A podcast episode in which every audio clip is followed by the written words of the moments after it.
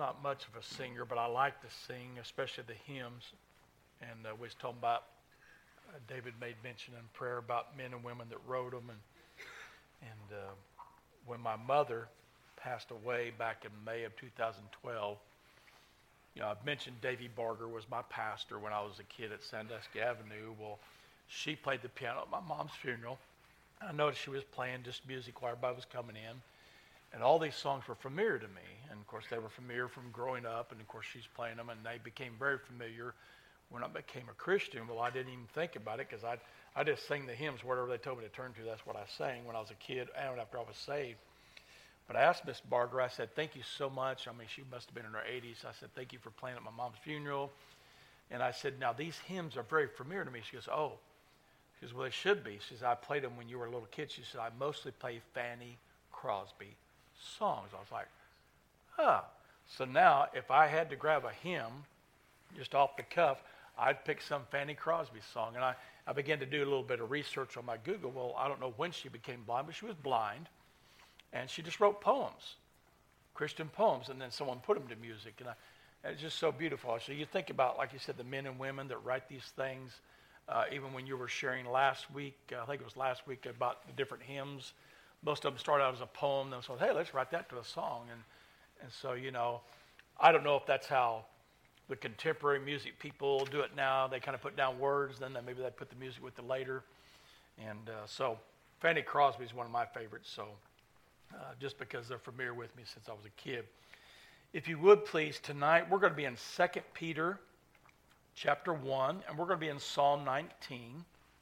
And so I've started this little series on Wednesday nights of, you know, a question and an answer, a catechizing of so to speak. So this is question number 4. Question number 4, and we'll start in 2 Peter here in a moment, verse 1. But the fourth question is, what does God's Word, the Bible, say about itself? You know, many times we think about you know, using God's Word to evangelize, using God's Word to encourage ourselves, to renew our minds and things. And so we've got to ask ourselves, well, then what does the Bible say about itself as far as being inspired of God, being perfect, being infallible? And I guess we could go into, I've got a few little things. We could go into the history of how the Bible came about from the Aramaic, Greek, and Hebrew, and how it got interpreted in different things. We could go through all that, but we're not going to, okay? Because all I know is we have our translation, you know, either whether it's a word for word, or I was explaining to someone the other day what a phrase by phrase, like an NIV, might not have verse 27 and 28 when she's following me in the New King James. I was, well, because they interpreted the phrase instead of word for word, and therefore it may be, for lack of words, missing a verse that my New King James might have, or a New American Standard for that matter, or something like that. And so when we think about God's Word, what does it say about itself as far as it's inspired, it's infallible, it's perfect? We know that this English version is not perfect in the sense of someone had to translate from the original, maybe get other manuscripts and all that kind of scholarly stuff. But we do have the Word of God in English form, in our own language, and preferably a translation that you are comfortable with, the English speaking to you. Had a lady at my other church. She was a King James only, not because she thought that was the only translation there is in the world that you can use. That's just what she grew up with, the 1611 King James. And I grew up with that as a kid. And I remember, I think the year I graduated, 1980, I was not a Christian at all. And my grandmother, Holstein, said, what do you want for your graduation? And, of course, I wanted to be all spiritual to Grandma. I said, I need a white Bible with a zipper on it, you know, a little metal cross at the end of it. That's what she gave me for my graduation gift in 1980. Now, the interesting thing is the day that Bruce McRae took me to church in 1983, 3.5 years later of that senior year, of that May of 80, I still had that little white Bible. And that's what I took to church that day, because I thought, well, you've got to have a Bible if you go to church, right? And I remember really struggling with that because it used older English that and I definitely wasn't much of a reader anyways, but the lady at that church brought me to Psalm 139. I was preaching on it on Mother's Day, where it talks about we're fearfully and wonderfully made in our mother's womb. And she said, and she was adamant that the King James is all she wanted to read. I said, okay. Well, she went to that Psalm 139 with her King James. She says, what does that word compasseth mean? So I had to Google it. I said, I don't know. Because, I mean, I knew where she was at. I knew what mine says, but I was trying to teach her a lesson. And not because the King James is bad. I said, so, well, it says, first of all, it's an archaic word that we don't normally use. It compasseth. I said, it means to encompass, to surround. And she goes, oh. And I'm thinking, this lady's in her 80s. She'll only look at the King James, and she didn't even know what that word meant in her own Bible. Now, does that mean there's something wrong with the King James? No. You just got to have a dictionary. But the point is that when we think of having a Bible in our own language, not only just English, but maybe what's more comfortable with you, a translation that's more comfortable with the words it uses, it speaks to you. It's for like words, your street language or whatever. And that's why when I had that King James, I was really struggling. This was 1983, so the New King James came out in 92 or something like that. He said, oh, I go down to the Baptist bookstore. That's when it was over by the old South Roads Mall. And that became a shopping strip, and then that became a mall. So I went in there, and I told the lady what I was struggling with. And she goes, well, check this out. It's a new translation. I was, what's that? The New King James. Like, oh, well, it's got a familiar name. And that's what I've always kind of stuck with is the New King James Version or translation. I used to use the New American Standard quite a bit. I used it for about 10 years. I really liked the New American Standard, but you say, well, then why are you preaching out of the New King James? Well, I had a church where I told them up front, you might want to get a paperback New American Standard because that's what I preach out of. Well, within 3 glorious months of being pastor, they said, maybe you should change translations. I said, okay, and I figured that's not a hill I want to die on, okay? So I put aside my New American Standard, and I went down to the other Lifeway store that used to be there on 71st Street, and I was just kind of, because I wanted to study Bible, that way it's kind of a commentary and a reading for me. And so I was looking, I was like, man, I'm getting pretty pricey. I could always rely on this commentary, just get one to preach out of. And a young man that was my oldest son's age got saved while he was in high school, and he knew me as Papa Smurf, because they called my oldest son in high school Smurf, so I'm Papa Smurf, you know, everything but the white beard. And so He said, what you doing, Papa Smurf? And I told him about the situation, and he was just surrendered to the ministry. And he says, you pick out what you want. And his wife, Katrina, me and Katrina will pay for it. I said, no, don't do that, Jerry. No, we'll take care of you, Papa Smurf. You put up with me when I was in high school and everything. So I picked out one. It was a New King James. It was the other New King James that I have, John MacArthur Study Bible, that I have marked up so much. Now I'm working with this new one. So I mean, I chose the New King James because it speaks to me, okay? And if you are in a King James, it's easier to follow me, all that kind of stuff. But you think about the Word of God, what does it say about itself? Well, the answer is this. We know that both Old and New Testament came, what it's going to say about itself, it came by God's inspiration. Therefore, they are not just mere words of men, but they are words that came from God who inspired men to bring the infallible revelation of God to mankind. Okay, that's the technical answer. We're just going to look at some scriptures that prove that the Old and the New Testament are inspired by God, given to men to write down, God using their personalities, their situations, historically over probably a 1500, 1600 period, 66 books. It's just kind of amazing how they all, of course, through all the scholars, put it all together, the canon of the scriptures, but it's inspired of God. So we're going to find out it's inspired by God. We're also going to find out when we go to chapter 19 of a book of Psalms, that it's not only inspired, but it's perfect. It's infallible. It's totally righteous. You know, I thought about the illustration for that would be that you and I have been saved, and we do righteous things at times, and sometimes we don't do righteous things, right? So I guess we could say we reflect righteousness many times because we have the Spirit of God in us. But when it comes to the Word of God, it is perfectly righteous. It's perfect. There's no improving it. It's as full as it's going to be. It's the most complete revelation that it can be. It's perfect. It's infallible. Now, many times, obviously, man can misinterpret the Scripture. I had a youth one time say, how do you interpret Scripture? So I gave him an example of how you don't want to interpret. And I flipped over in the New Testament, said, right there it says, and Judas Iscariot went out and hung himself. He goes, yeah. Oh, let's turn over here to the Old Testament. Do you likewise? I said, that's not a good way to interpret the Bible. They're out of context. I said, so mainly what I'm trying to tell you is, whatever you're reading, young man, let's say you read, Judas Iscariot went out and hung himself. Well, then find the context. Why did he do that? What happened after? Put it into context. And so when we're taking God's word in for the renewing of our minds, for the refreshing of our spirits, it's very important. The word of God is infallible. It is inspired by God. I know that man has done this and done that. I was explaining to someone the other day how man was one that put chapters and verses so we could memorize, reference easy. Otherwise, it was just the written word. And so there's nothing wrong with that, is there? Any more than there's having several good translations. There's nothing wrong with that either.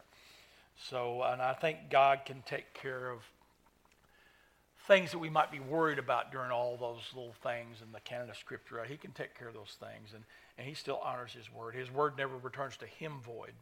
And so what I want to do is I want to look at 1 Peter chapter 1, verse 16 through 21. And, of course, remember, we're trying to prove the question is that God's word is inspired, both Old and New Testament, and it's also, we're going to find out, that it's perfect. It needs no improvement. It is infallible. It's inspired by God, who is perfect. So why wouldn't it be infallible, right? And perfect and righteous. Look at 2 Peter chapter 1. Did I say 1 Peter?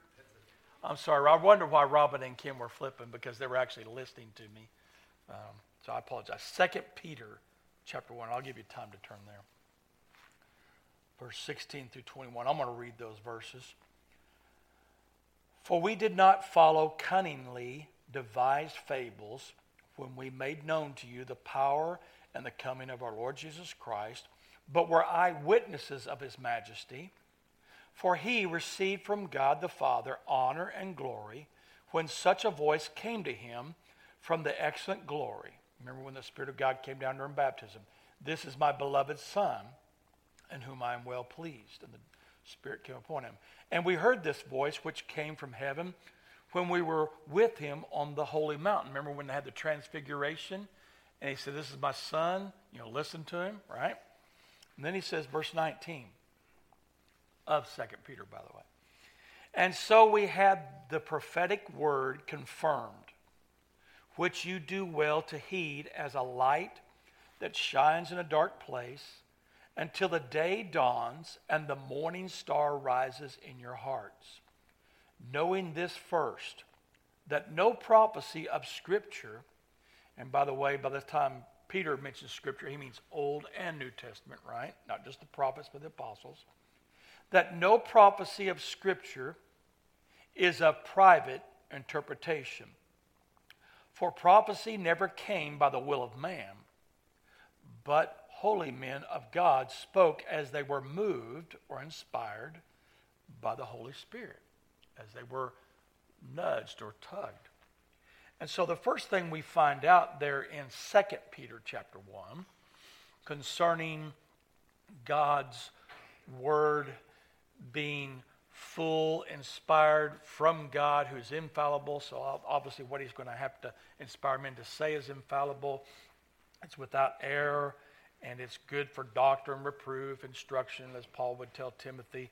Well, we find out that the apostles in that day, he said earlier in verse 16 through 18, he says, when we brought you the word, when we brought you that New Testament word that we're preaching to you, he said, we didn't say it because we're cunning and we're wise or, you know, some kind of divisive way. We're just telling you what we've seen, heard, and know to be true, what we heard ourselves, and what God has inspired us to say. Because he said, whether it was at Jesus' baptism, when we heard the Spirit of God speak and say, my beloved Son, or at the transfiguration, you know, Peter, James, and John were there. And so he says, as the apostles, we were eyewitnesses of God speaking concerning his son, Jesus being God's chosen son, whether it was at his baptism or the transfiguration of the three, with the three there.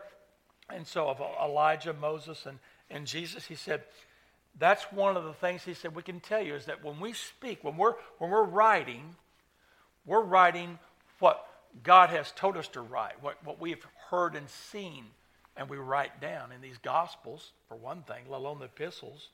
And so we see that, first of all, that the Word of God, what it says about itself is that the word that the apostles are writing came from God, just like it did in those eyewitness accounts. The word that we're given to you about Jesus and who he really is, the chosen one, it came from God. We didn't just devise it up ourselves. And the other day, I was talking to somebody, and they were wanting to discuss, and it was somebody non-related to the church, but they wanted to discuss different commentaries that I might use or different commentaries that are out there. And I told them that, a couple of them that I really refer to for reference more than anything else. But they had a lot of critique against all these commentaries that different preachers, and I get it. You know, they might be of a different school of thought. They might be of a different theological, turn and everything. But it was a preacher I was talking to, and I said, well, let me ask you a question. I said, when you preach from a text, I said, do you not make comments? Because what he was saying was commentaries are no good at all because of maybe two or three guys that he doesn't like. Maybe I don't like their theology either. He said, yeah. I said, so what you're saying is when you preach, you're preaching a commentary on the text. Oh, yeah. I said, so there's nothing wrong with a commentary. There's nothing wrong with making a comment, about a text. Otherwise, what we would do here is I would just read verse 16 to 21, and then we'd turn the page and read some more without any comments, any observations, any form of instruction. But yet we'll find out when we get into the book of Acts eventually that once Peter preached and everything, everybody got saved. They were sitting around talking about the apostles' doctrine. They were actually commenting and discussing and learning deeper what was happening, what was being said. So the point is that these apostles are saying, basically, the comments we've been making in our Gospels and here in the epistles, we didn't just make it up. We not only saw an eyewitness what God said and saw what happened, he said, but we're telling you what God has revealed to us, to you. So it's inspired by God. It is originated by God. And because it's originated by God, we know it's inspired by God. And so he says in verse 16 through 18, these apostles are eyewitnesses and they're only speaking what they've been moved to write down. So look at verse 19 to 21 again. He talked about the New Testament. Now he kind of refers to the prophets or the prophecy, that is speaking God's message from the Old Testament concept. And he says, and so we have the prophetic word confirmed. In other words, what we've been preaching to you as eyewitnesses and God has inspired us to say only confirms what the Old Testament's been saying is going to happen, what will happen. And so he says there that prophetic word confirms what we're preaching. In other words, it gives more light to the prophetic word. What we're preaching gives more light, gives more revelation. It unfolds the mystery. And then he says this comment, knowing this first, that no prophecy of Scripture is of any private interpretation. Now, if we took the modern, thought of that, that would mean that someone could say, well, when you read the Bible, you interpret it one way, I interpret it another. What he's saying is that he's talking about referencing what the New Testament is now at that time being revealed, confirms the Old Testament that had already been revealed. Therefore, it's of no pride. In other words, it must interpret itself. The Scripture must interpret the Scripture, the Old Testament being confirmed, confirming the New. That's what he means by that. I had another youth one time in Wagner. He said, how do you interpret the Bible? I remember I told him context, right? And I told him, I said, let's take John 3:16. For God so loved the world that he gave his only begotten Son, that whoever believes in him should not perish but have everlasting life. One verse. He said, okay. He He said, interpret. I said, well, there's only one meaning to that verse. That God so loved that he gave his son as a sacrifice, and if you believe in him, you'll not perish but have everlasting life. I said, no, that's only one way to interpret it. I said, now, there may be many applications, number one, to a lost person compared to a saved person. Because as a saved person, you could say, okay, God loved me so much, I am saved, and there'd be other applications. Just like if you're lost, there's only one application, right? And so what I told him is that, once again, interpretation, there's only one meaning to that scripture. But what Peter's trying to say is that as you think about what we as the apostles have been telling you that didn't come through cunning devised words, it only confirmed what God was already saying about Jesus. And the prophecies, those have confirmed what we've had to say. Therefore, it's of no private interpretation. It must interpret itself. That's why we compare Scripture to Scripture. And you say, well, Brother Steve, sometimes when you're preaching up there through a book, you're not referring to this Scripture and that Scripture. And I'm going to tell you why. I may occasionally throw out a scripture reference to help us get some clarity, but this is what I've done in my studies over the years. I try to study the main doctrines, like in our Baptist Faith and Message, about Scripture, God, man, Jesus. I try to understand those main things so that when we're reading these things, we pull out the plain things that are based off what we already know is true. That's how I preach. I try to have a grasp of the main things, those essential or fundamental things that we do believe doctrinally and theologically throughout the Bible that complements itself, so that when we come to a text like this, I can pull out the plain things. Now, I didn't coin those phrases, main things and plain things.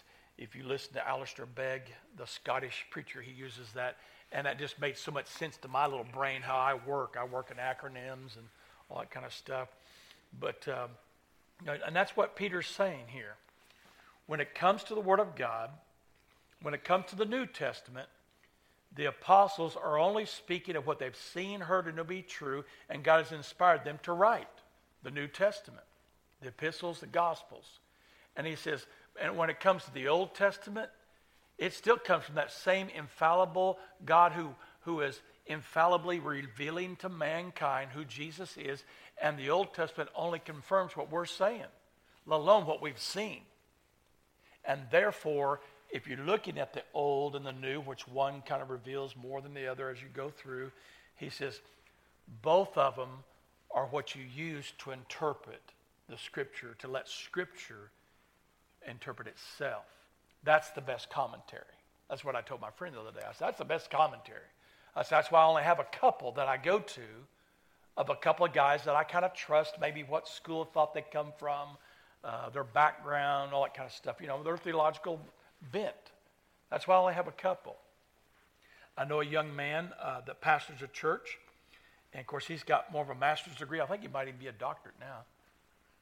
He's a young man. He still calls me Papa Smurf because he asked my daughter out for a date one time, and I said, well, you're a couple years older. Why don't y'all just be friends? And this is what he did, David. He goes, well, you appreciate me asking you, don't you, Papa Smurf? And I touched his shoulder. I said, absolutely. I said, I appreciate the last man I had held hands with that died in my hands. Of course, I'm a hospice chaplain. He didn't get it. He just thought he was dead. But anyways, he had a picture on Facebook because I guess they're going to start the book of Romans come the first of the year. He does expository book by book. He comes from that school of thought, that train. And I'm real proud of him. But it was kind of interesting. He had a picture there, and I don't know how many commentaries he had on the book of Romans, which is fine and dandy. And, of course, the picture shows all those. He says, I guess you know what book we're going into next year. And I think that's great that he's got all that. I told you before, I have a small library because I've read Spurgeon's book to his students, and one of the things he said is if you can't buy a bunch of books, buy good books. And I live by that philosophy. I'm kind of a minimalist. I have what I have, and that's all I need. However, I have a good friend that they know. He had a plethora of a library, and he was a better reader than I am, for one thing. But and there's not a good or bad either way. It's just that's what works for me. But the point is that we know God's word came to us infallible, inspired by God, the New Testament and the Old Testament confirm each other. Therefore, it is a full revelation from God, the Old and the New Testament. If you got to see my resume, I talk about how I subscribe, or lack of words, articulate my faith using the Baptist Faith and Message and the 1689 Baptist Confession. But then it goes on to say that I really articulate my faith based off both Old and New Testament, okay? Now, I had a church one time. We were in the book of Genesis, and we were in book of Genesis Sunday morning, Sunday night, Wednesday night. It took me a year and a half to preach the book of Genesis. But there was one little preacher there, a little country preacher in our church, and he said, well, we don't need the Old Testament. You know, he was a New Testament only guy, and I get it. I get what he's saying. But this is what he would say. The Old Testament's so irrelevant to our day today. Well, that was in 2002. Do you think in 2023, if we started in the first three chapters, we might deal with some issues like evolution, marriage, gender, order? We would deal with a lot of things that are very relevant, and they were then too. Don't get me wrong. It's just in his mind, he was of the school of thought that you preach from the New Testament because we're the New Testament church. Well, then why did Paul say to Timothy in the New Testament, all scriptures are inspired by God and profitable for doctrine, reproof, correction, instruction? Well, because that's what Paul meant. That's what Peter's saying here. What we're telling you in the New Testament came from God. We eyewitnessed it. We are inspired by God to write what we're writing, that Jesus is the Christ. He is the chosen one. And the Old Testament has confirmed what we're saying because they were inspired by God as God moved men in those days. And therefore, if you're going to interpret, the only private interpretation, if you want to call it that, is from the Scripture itself. You compare Scripture to Scripture. You bring it into context. My pastor that ordained me, I was a fairly young, I guess, called minister. I wasn't even ordained yet. And he made the comment one Sunday morning. He goes, get your pens and paper out. And I'm thinking, well, I was like a student, you know. And he said, there's three ways to interpret God's word. And I'm thinking, he goes, get ready to write it down. This is the only three ways you can interpret God's word. Boy, I have my pen already. He said, number one, context. And boy, I wrote down context, C-O-N-T-E-X-T. I'm ready for the second one. He goes, number two, context. Oh, wrote it down. I'm still writing it down. He goes, number three, context. About halfway through context, I go, oh, I get it. Keep it in context. Look at the verses before, afterwards, comparing Scripture to Scripture. Let it interpret itself. So what the Bible's saying about itself is whether we're in the New Testament, like Peter mentioned, that was inspired by God, or the Old Testament, if they're confirming each other, then we're probably on the right track. And they're the only way to interpret it, to let it interpret itself. So what the Bible, first of all, is saying about itself is it's the best commentary on itself, whether you're in Old or New. And if you look deep enough in the Old, you'll find a confirmation in the New and vice versa, because there's a beautiful harmony here. The theologians call it the redemptive narrative, right? The gospel story from Genesis to Revelation. I mean, the Bible tells us a lot of things about a lot of things. There's some things we can find in the Bible that science found out later, like the water cycle. Oh, it's right there in the text, you know, or something like that, or the earth is round and different things like that. But ultimately, this Bible, no matter what else it can help us with, scientifically, relationally, maritally, financially. Me and a lady was talking about Monday when I went to visit her. We were talking about how in the book of Proverbs, you know, when it refers to women, given instruction anyway, so it talks about the harlot and the virtuous woman, but on men it talks about men being either lazy or diligent. And the Bible has a lot of good practical advice right there in Proverbs. Very pithy, very short, very quick. The Psalms is very poetic and songy like because it's a psalm, right? But more than anything, what is the central theme of the Bible from Genesis to Revelation amongst all those other things that it can help us with? Its main theme is to lead mankind to a saving relationship with God. And when you go from Genesis to Revelation, it just unfolds clearer and clearer and clearer that that one that's going to crush the head of Satan and bruise his heel in Genesis is Jesus Christ himself. By the time you get to the book of John, you know who it is. So that's the main theme, is that in this Bible, amongst many things that we can learn and grow and live right, it teaches us that redemptive narrative. And whether it's old or new, they confirm each other, they affirm each other, and therefore Scripture interprets Scripture. So that's the first answer, is that it is infallible, it comes from God, it's inspired of God, Old and New Testament. And all the Scriptures are profitable. Number two, go to Psalm 19. Not first Psalm or second Psalm, just Psalm. Psalm 19. And of course, I know I preached on this, that I think Sunday evening, the night you voted me in. Praise the Lord, pass the chicken on that. And that's the gospel chicken, by the way. You eat that on Sunday morning, right? It was kind of funny. My dad told me, he said, "We didn't eat gospel chicken, son, on Sunday." I said, "What'd you eat, Daddy?" He said, "We had liver and onions." I said, "Why?" He said, "Because we raised cattle to milk and for beef, and because all these other things had value, they had to sell those, and they got left home with the liver." So they had liver and onions growing up, my dad and his brothers and sisters. So anytime they get together, they try to find a place that sells liver and onions to have. I'm like, no, thank you. But so we know that God's word is inspired by God, both Old and New Testament. It comes from God. And because it comes from God, what? It's infallible. It's perfect, right? So let's look at verse 7 through 11 of Psalm 19 and talk about that perfection. Talk about that infallibility, that there is nothing tainted in it. Look at verse 7 through 11. The law of the Lord is perfect, converting the soul. The testimony of the Lord is sure, making wise the simple. And he's talking more than just Proverbs wise. He's talking about you're ignorant to the gospel and God opens your eyes, right? To make you wise. Verse 8, the statutes of the Lord are right, rejoice in the heart. The commandment of the Lord is pure, enlightening the eyes. The fear of the Lord is clean, enduring forever.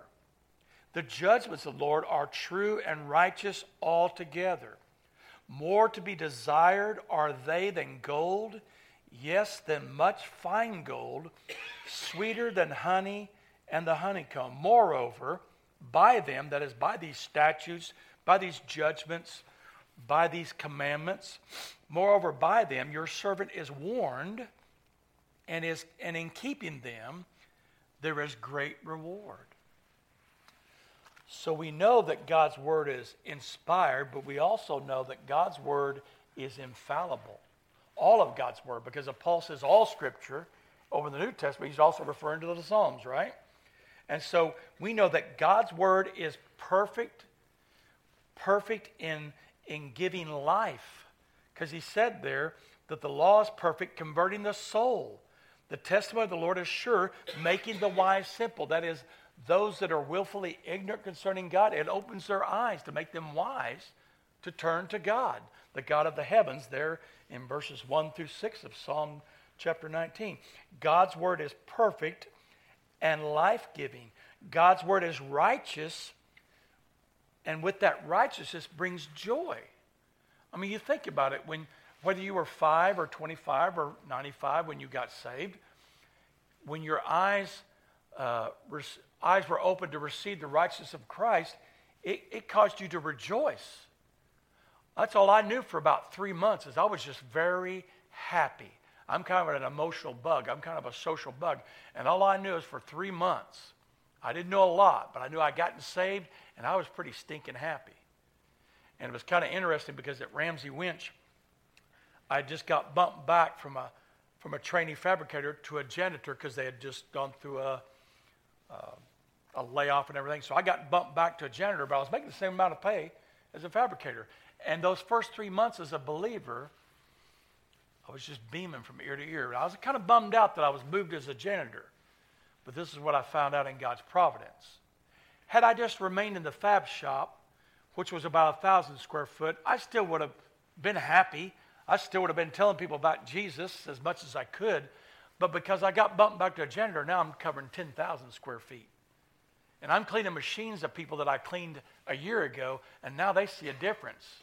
There was one guy, I mean, and when you're doing production, there ain't no downtime, right? Even a janitor, there's downtime. I had a foreman that I'd been under when I took care of that 10,000 square foot early on. And I'm sitting there cleaning up machines, steel chips, all that kind of stuff, dumping stuff. And her over the pager, Steve Holstein, come to so-and-so's foreman's office. I'm thinking, oh, I'm in trouble. Because it was still a union shop. Like, I'm in trouble. I've done something wrong. And I sit down, I go over there. He goes, sit down, boy. Yes, sir. And of course, back then he could smoke a cigar. He's smoking a big old stogie. And he says, what's wrong with you? What do you mean, Mr. Brashear? Well, you used to do this. Now you do this.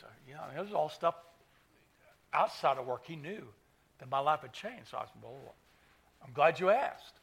And I spent the next hour, instead of cleaning up machines, cleaning up bathrooms, lectures, I spent an hour telling him about me getting saved, telling him about Jesus. And this man smoking a cigar, tearing up, 1983.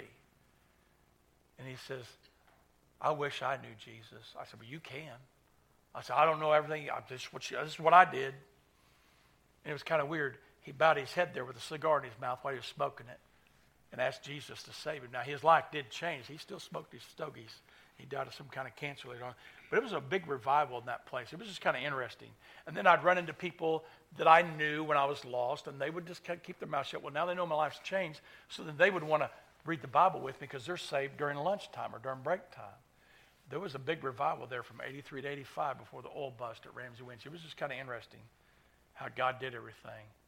And it was all because God saved me, inspired that person, got that person saved.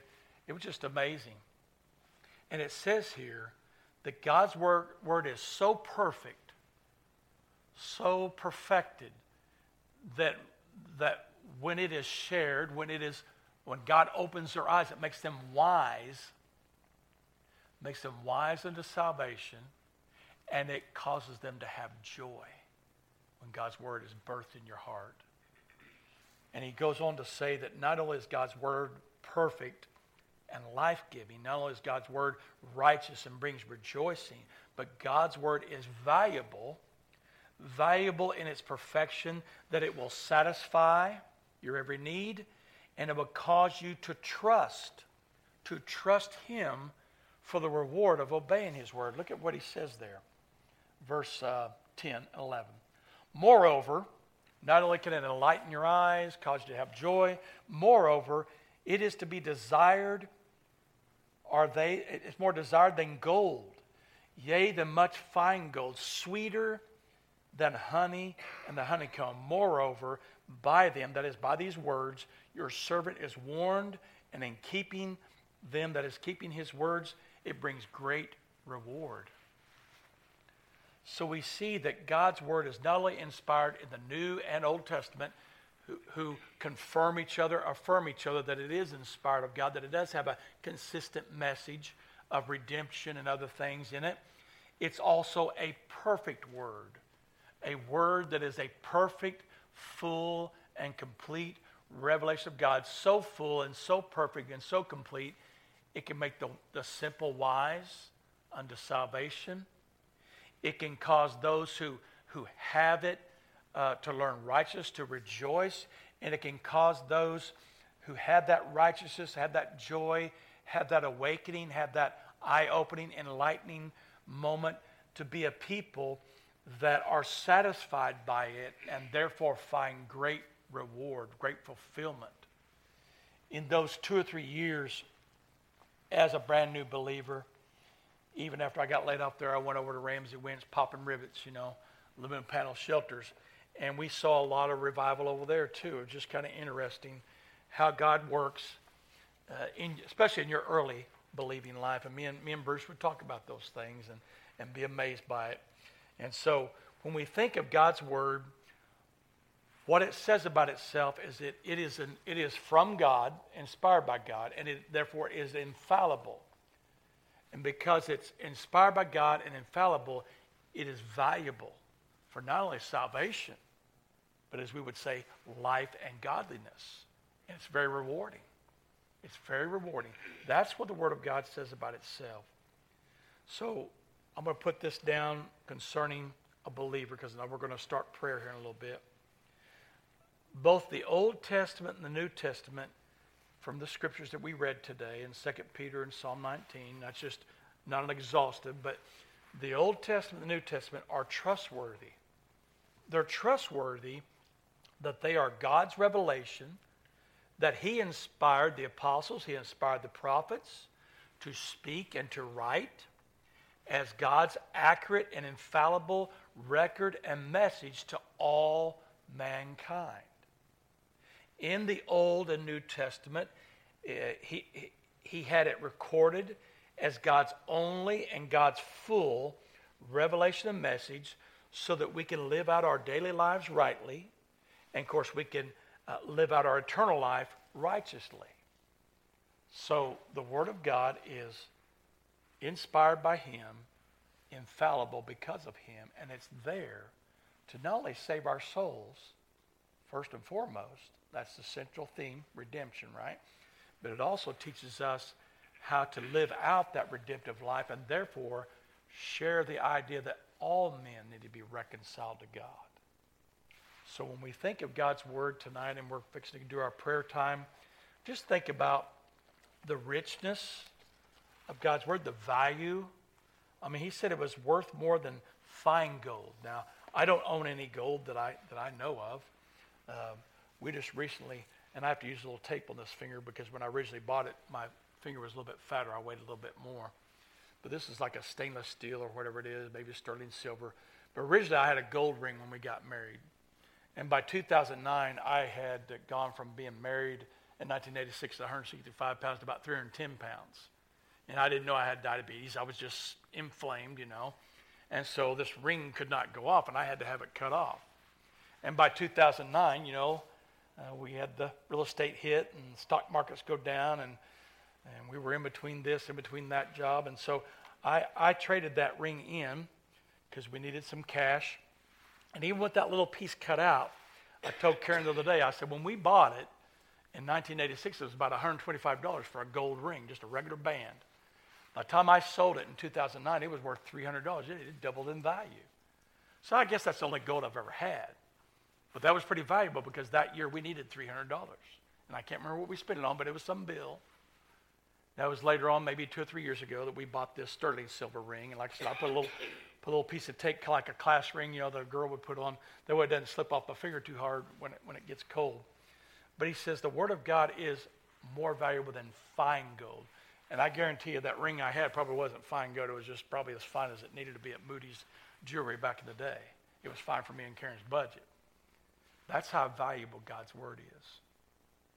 Not because God's going to buy you things, but because God is going to enrich you so deeply as you see the old and the new confirming those main things and pulling out the plain things. And so, you have those little moments of awe, wow. You know, whether it's being presented to you or you discover it yourself. I think about my favorite verse in the Bible, Psalm 119, 105, and we wrote those in our wedding invitation. It says, your word is a lamp unto my feet and a light unto my pathway. Now you think about it. It's a light unto our feet. It helps me see where I'm at in the now and now.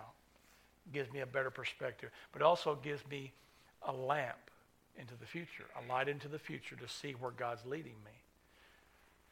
Just think of that one characteristic of God's Word. It's going to help you see where you're at now and see where you need to go next.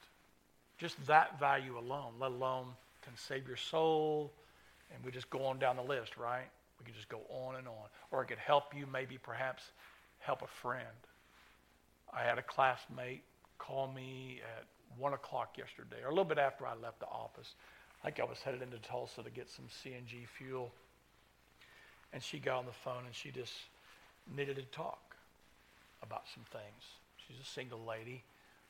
She won't come here. She lives like an Oolagah, but she really needed some help. And I put some tools today to maybe give. I'm going to meet her tomorrow at 3 o'clock outside of a Wendy's and Quick Trip there in Owasso, and just give her some tools, things that I have to help her get her thinking straight and minister to her. But the other day when I was talking to her for she was talking mostly for 2 hours, believe it or not, and I was listening. But occasionally I would interject something. It was always something encouraging. It was always scripture-based. And she grew up in the church. She said, I didn't know that. I said, well, you didn't know the scripture said that? Okay, this is what the scripture says. And her bottom line is, Steve, I don't feel a value. And right there in a parking lot, I just backed up my truck because I knew it was a crisis mode, because she's been on an alert before, if you know what I'm saying. And she's reached out to me. And I read her Psalm 139 that says, you are fearfully and wonderfully made. I said, God even knew you, young lady, before you were ever formed. And he's fashioned all the days for you. I said, you are valuable to God. I said, even if I fell off the edge of the face of the earth and everybody else did, I said, there you are in the darkness, Psalm 139, verse 11 and 12. Even if you're in the utter part of the darkness, I said, the psalmist says in that same psalm, but I'm not alone. You're there. You're the light, God. And that's what she needed to hear at that moment. And I just used the word of God to paint a picture for her of her value. And I could hear her over the phone weeping and crying, thank you so much. I said, well, I just tell you what the word of God says. And then she told me some things she would like to do. She's limited. So I gathered some tools that I have. And like I said, I'm going to deliver them sometime tomorrow afternoon after I get done working here or whatever else I do. And Karen knows I'm going there, okay? And, of course, Karen knows what the gifts are and everything. And they're just things that will help her, I guess, like words, dig in what's confirming in the old and new. There'll be some tools. Because I think she has a Bible, but maybe she don't have any kind of regime or some kind of routine or some tool to help her look at the Bible to learn those kinds of things that I was sharing with her. So if you could just put Nikki, N-I-K-I, on the prayer list. She's saved. She just had a lot of tragedy over her life, over years. She even told me things that were happening in high school I had no clue.